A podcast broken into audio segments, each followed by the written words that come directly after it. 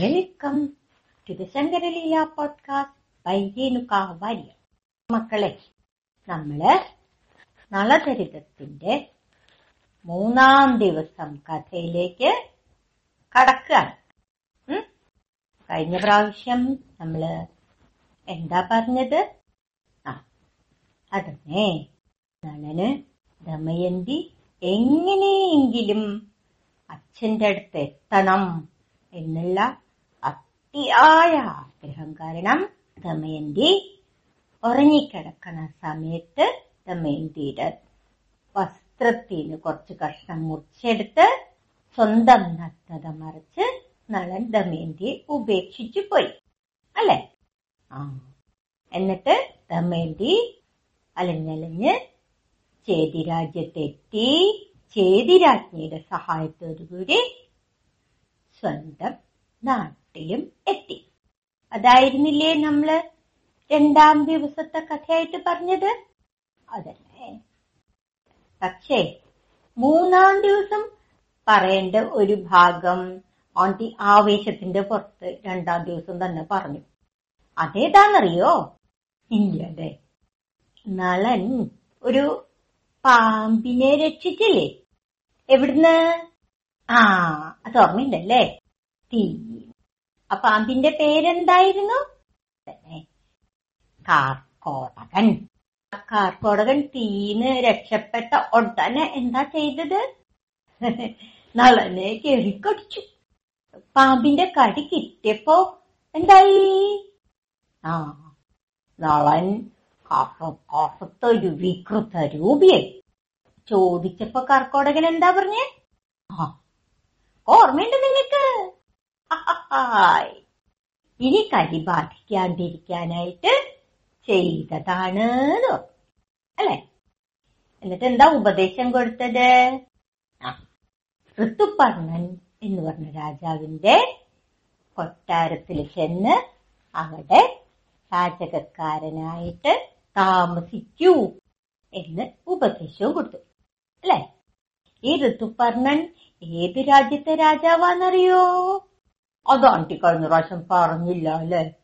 Sorry കേട്ടോ, അത് വിട്ടുപോയി പെട്ടെന്ന് പറയാൻ.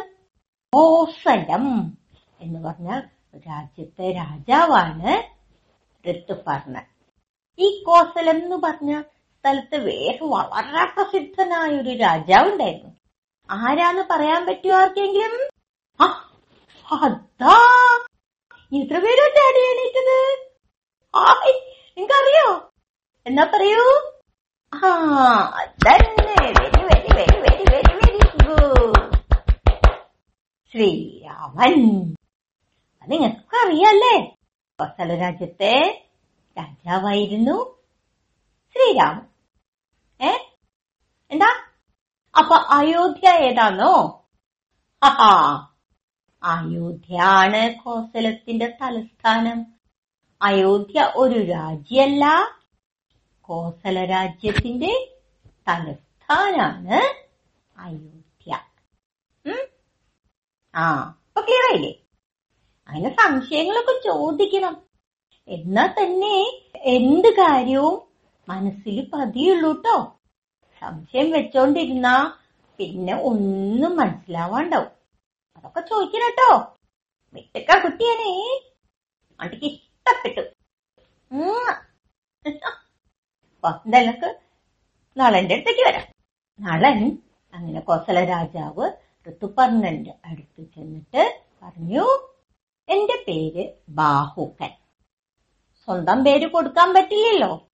ഞാൻ നളൻ മഹാരാജാവിന്റെ കൊട്ടാരത്തിലെ പാചകക്കാരനായിരുന്നു. അദ്ദേഹത്തിന് രാജ്യം നഷ്ടപ്പെട്ടപ്പോ എനിക്കും ജോലി ഇല്ലാണ്ടായി.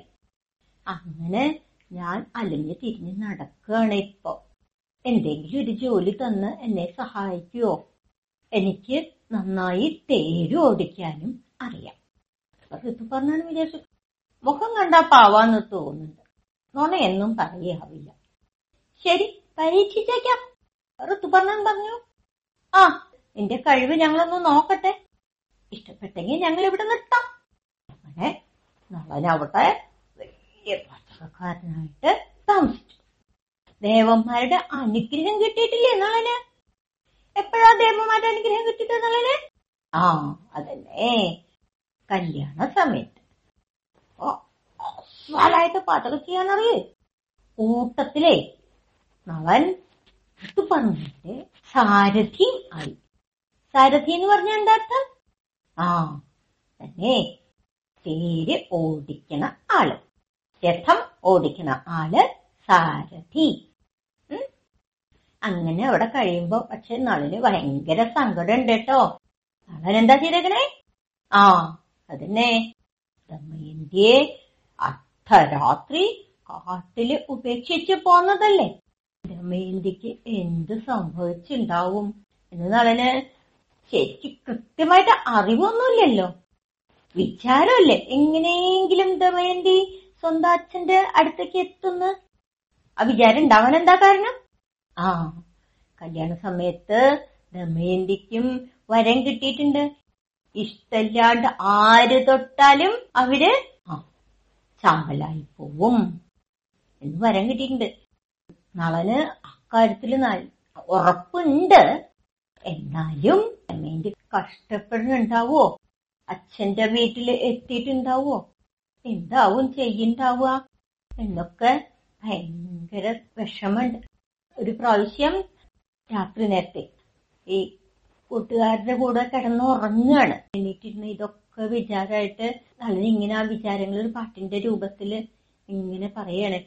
ജനേ പദമഹതി വിപിനേനി ഉണർന്നിന്ദു അധനേനി എന്തു ചെയ്യൂ എന്ന് തുടങ്ങണ പദം ഇങ്ങനെ പാടിക്കൊണ്ടിരിക്കുന്നേ.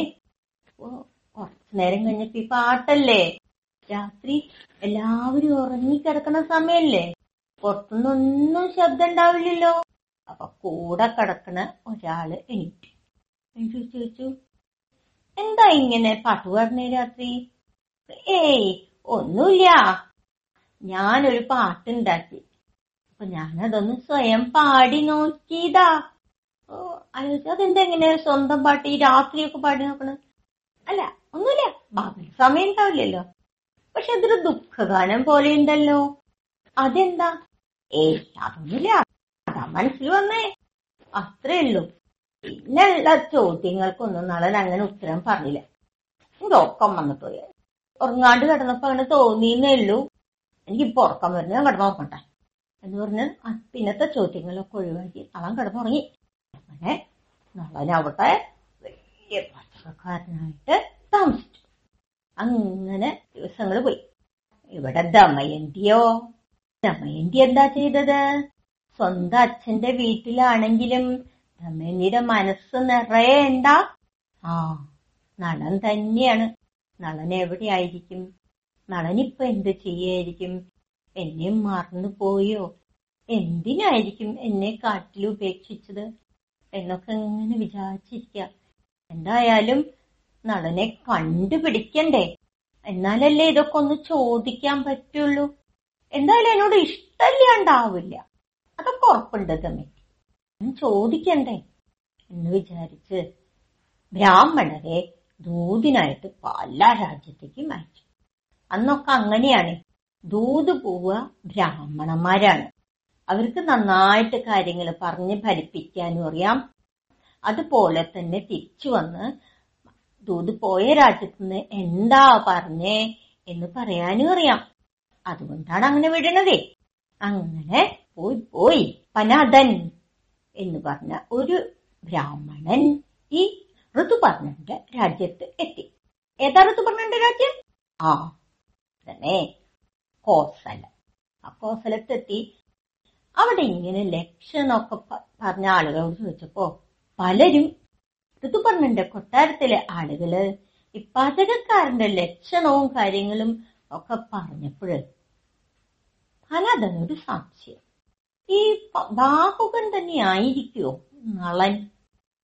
പക്ഷെ കണ്ടപ്പോ അയ്യേ ഇയാള ഇയാളൊന്നുമില്ല, നള മഹാരാജാവ് ആരാ, സൂര്യന്റെ പോലെ ശോഭയുള്ള ആള്, ഇതോ കറു കറു കറു കറ ഇതൊന്നാവില്ല.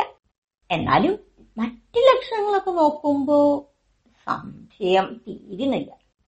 എന്തായാലും രാജകുമാരിയോട് പോയിട്ട് പറയാം എന്ന് വിചാരിച്ച് പനദൻ ദമയന്തിയുടെ കൊട്ടാരത്തിൽ ചെന്ന് ദമയന്തിയോട് കാര്യം പറഞ്ഞു.